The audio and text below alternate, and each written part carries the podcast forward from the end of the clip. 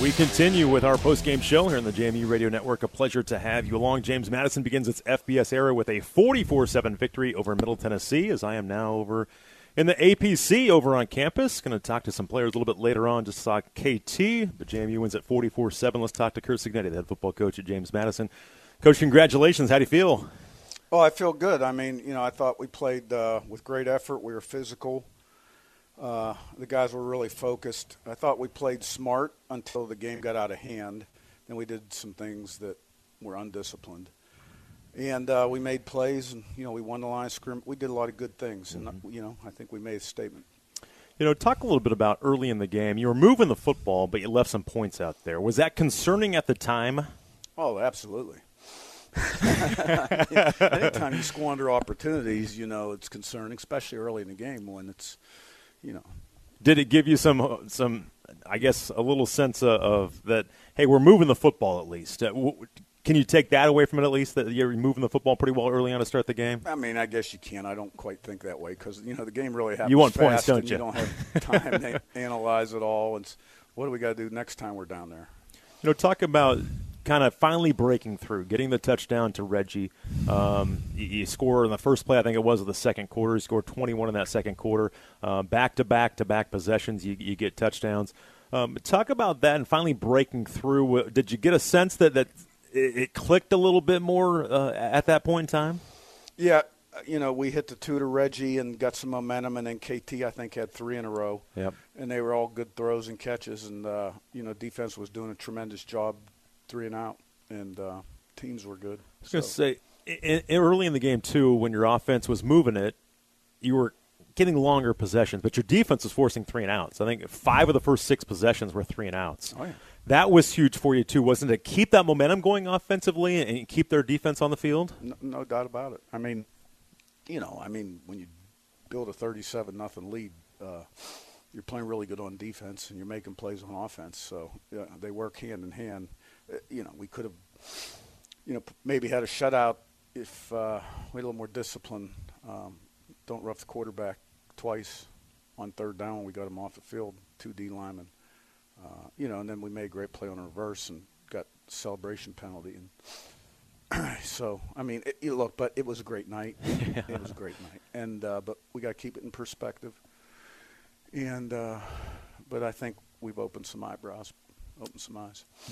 Did your team open your eyes a little bit to what they could do? I know. Yeah, you know, I told the team that before the game, there's, you know, a lot of questions we have to answer, and I felt that way about this team.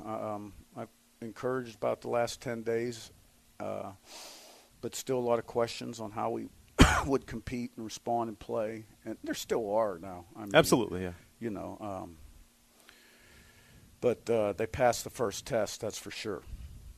Let's talk about Todd. Obviously, he was named the starting quarterback during warm-ups and everything, and you knew he was probably going to be the guy. But, you know, we talked about how he's stepped in, and from day one he's been a leader, and he guys have gravitated toward him. But for him to go out, he's number 10 all time now in total offense in a game. He almost broke the record at Bridgeforth for total offense. He ran for a career-high 110 yards. He threw for 6 touchdowns to tie Cole's record. I mean, what a debut for Todd Centeno. No doubt. I mean, it's unbelievable. No question. Talk about it a little bit. I mean, you know, the touchdown passes, for the most part, were all right there and great reads. Yeah. He'd be the first to tell you he missed a few throws. And, you know, he ran for yards, and he's a competitor. He played really well. I mean, there's some plays he'd like to have back.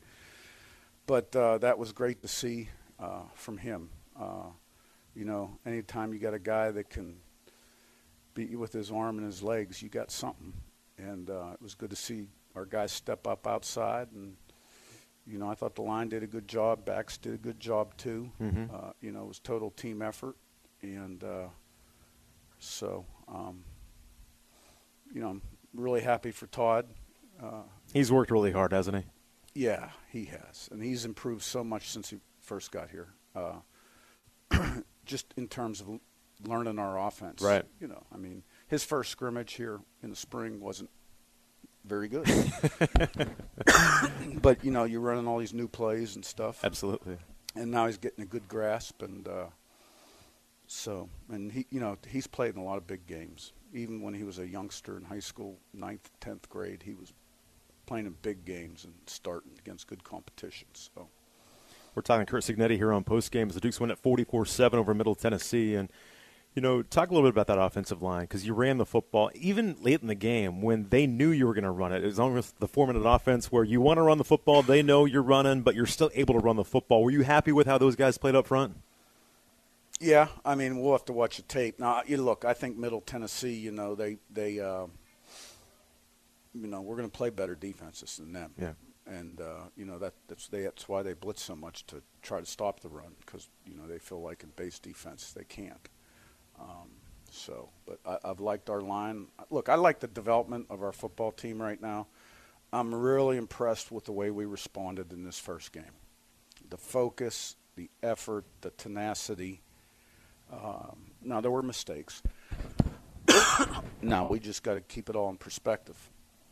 Talk about the defensive effort. And again, I mentioned in the first half of their 6 possessions, and I throw out the one where they ended the game, end of the half with one possession. 5 of the 6 were 3-and-outs. What was the biggest key for you guys defensively tonight? Physical. Just, we were so physical. We were whipping them up front and getting to the quarterback and hitting the backs hard, hitting the receivers hard. I thought we were really physical.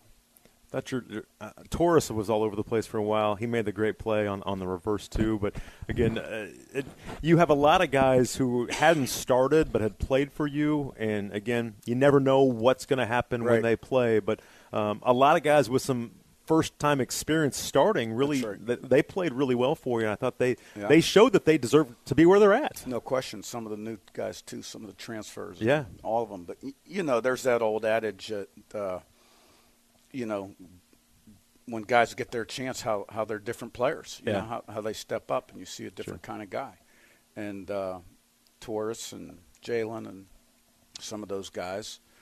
And, you know, I thought we really laid some we tackled well tonight. And I know that was a concern going in, wasn't it? Yeah. Just because you haven't been very physical in practice. We had about a half a scrimmage, and then we had a thud scrimmage. So there wasn't a lot of tackling in fall camp. There was not. I guess we learned something. You did, absolutely. You got some guys that played really well. But, again, you can take a lot from this. But, Coach, congratulations. It's a great win for you. Appreciate it.